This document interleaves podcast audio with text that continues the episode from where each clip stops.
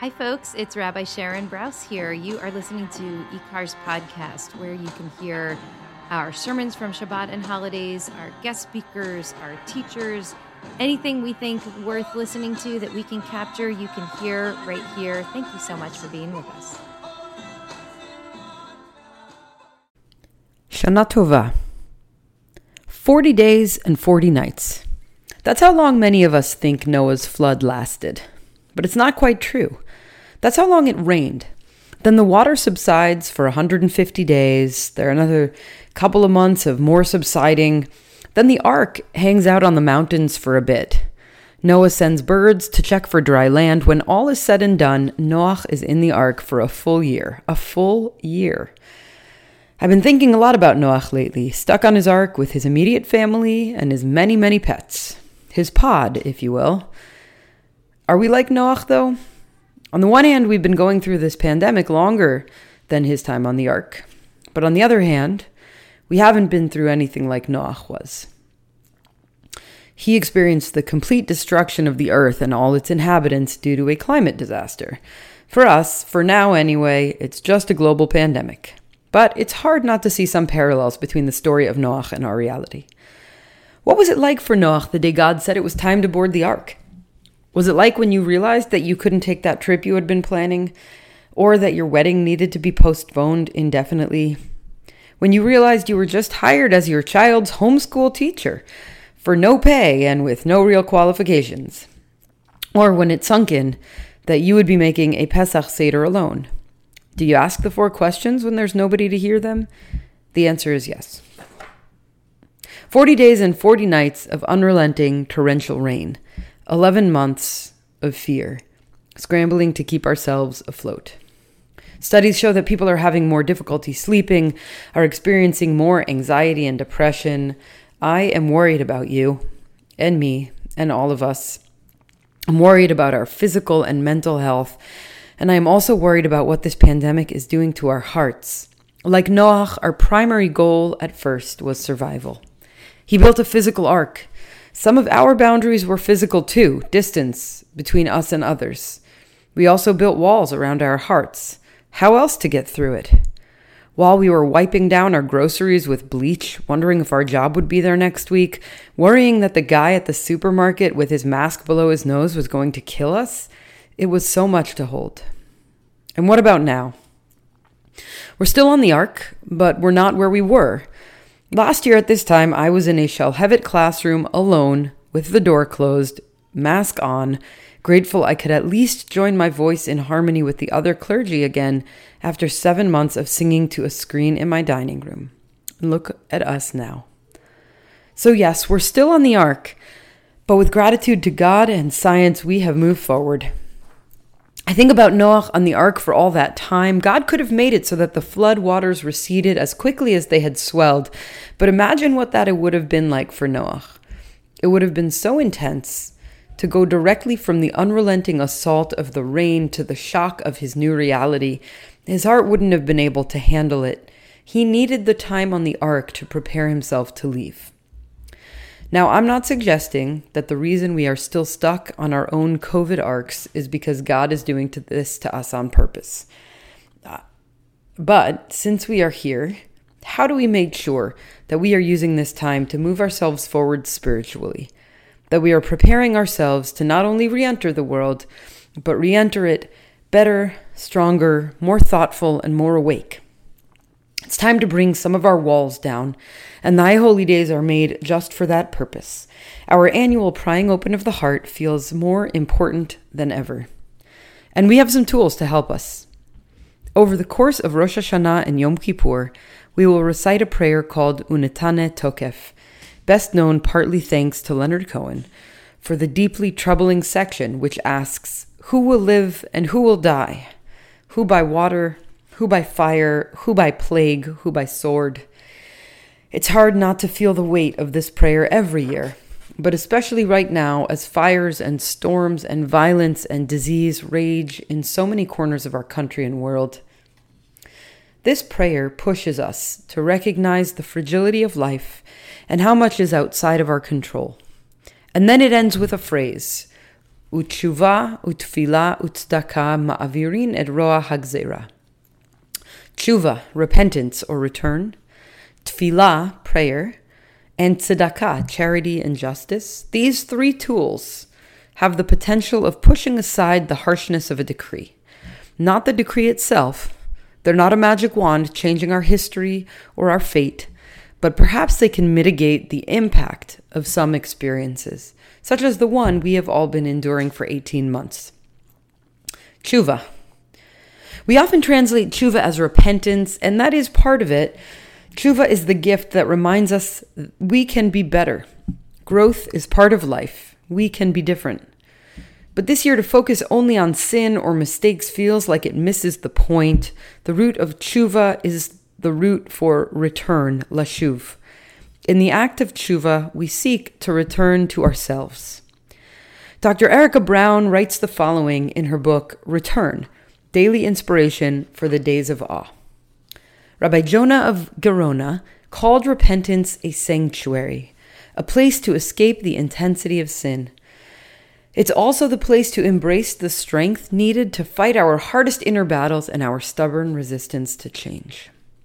She continues By calling repentance a sanctuary, Rabbi Jonah in Sha'arei Tshuva transformed an act into a space we can step into and know that we are home and we are safe. We have returned to our essential selves, the people we like best. Tshuva is hard the process of self reflection can feel daunting, especially when the stresses of the pandemic have made it difficult to be the best version of ourselves. Relationships that need repair? Check. Struggling with things like patience and compassion? Yes. So, what a powerful idea Brown is bringing that this holy work of self examination, tshuva, is not an act, but a space we can step into and know that we are home and we are safe. Imagine the healing, love, wholeness, and possibility that that tshuva might bring. Tefillah, prayer. There's a halacha, a Jewish law, that says we should only pray in a place with a window. Did you know there was a window on Noah's Ark? It was how he sent off the birds when he wanted to know if the land had dried enough for him to leave. First, he sent a raven, which came back. Noah understood from this that the raven hadn't found a place to land and to stay. The waters were still too high. He sent a dove which came back with an olive branch, a better sign. Then he sent a dove which didn't return. He took this to mean it had found safety and that he too could leave the ark. It must have taken a lot for him to send that first bird. Hope in the face of complete unknown. And then it came back to him, which must have been devastating. And yet, he was willing to try again and again. Each of those birds was a prayer. For us to pray as Noach did in those moments, we must reveal to ourselves our deepest wishes, to send them out into the world with the faith that there will be land. In prayer, we ask a question and listen carefully for the answer. These high holy days, find your window, send out your prayer. Then, even if it's not clear whether anyone or anything has heard it, send another. To pray in this way is an act of vulnerability in the face of uncertainty, we act with hope. Tzedakah, charity and justice. The thing about the window on the ark is that it also brings the outside world in. Before the flood, Noach was not concerned with the brokenness around him. The Torah tells us Noach walked with God, and the commentary, Rav Yitzchak Abarvanel, explains that this means Noach didn't engage the people of his time at all. There was corruption and a devaluing of human life and widespread theft and so much more that he wasn't paying attention to. And I don't imagine Noach looked out the window of his ark much at the beginning of the flood either. It might have been too difficult to attend to his own distress and also witness the loss of life outside. But when it got quiet, after the rains stopped, Noach could look outside again. When we are scared and overwhelmed, it can be hard to look beyond ourselves. But when we can catch our breath, even just a little, we must widen our gaze and look out the window. COVID has shown light on certain issues, and it is our responsibility to make sure that these things are remembered and addressed even as we move, move forward. What are some of the things that we have become more aware of? The isolation that some people in our society feel on a regular basis. The burden on parents of childcare and school in a society with no safety net. The way systemic racism permeates everything our education system, our healthcare system. The alarming rise in homelessness, especially here in Los Angeles. The inclusion of tzedakah as one of the three major tools of the High Holy Days reminds us that even as we are asked to reflect deeply on ourselves, we must not stay wrapped up in our own stories. Teshuvah, tefillah, tzedakah. Noach needed time to prepare his heart to go back into the world. Like it or not, we have also been given an extended period of preparation. Please God, we will be able to leave this ark soon but in the meantime, let us use this time wisely. I imagine when Noach did leave the ark after all that time, he was struck by what was lost, but also by what was breathtakingly beautiful. As we take steps, some big and some small, toward leaving the ark, let us acknowledge the pain and also hold on to the moments of beauty. Here's one of those moments for me. In the beginning, there were many days where I barely left the house. Maybe I went on a walk with Noah. My partner Sarah was working as a physician, working long hours at the hospital, encountering COVID all the time, and we were terrified. There was so much nobody knew, including what would happen to a three month old baby if she got sick. For months, one of our dearest friends would come over and visit and stand outside the window, which we kept closed. She would play with Noah, who absolutely adores her, laughing and playing peekaboo. When Sarah and I were finally both vaccinated and the cases had dropped significantly, we, we felt ready to let someone in the house. I will never forget that moment when our friend came inside, finally. And I watched Noah run over to her with the biggest smile on her face and just gave her the hugest hug. Yeah, I felt in that moment the loss of so many opportunities, so many dinners and time together. But mostly, I felt joy and gratitude and hope. I know you have your own moments like that too. Tonight, may we begin to stretch, to look inward, upward, and outward let us use these high holy days to prepare our hearts so that when it is time to leave the ark, we do so stronger, more aware, and more compassionate than when we entered. Shana Tova.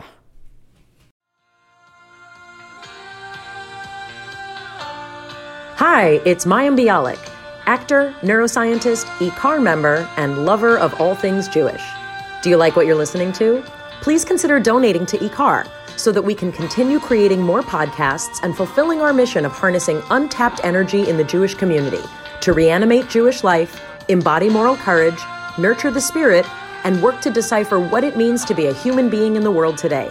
Why don't you visit our website at ikar-la.org and give today?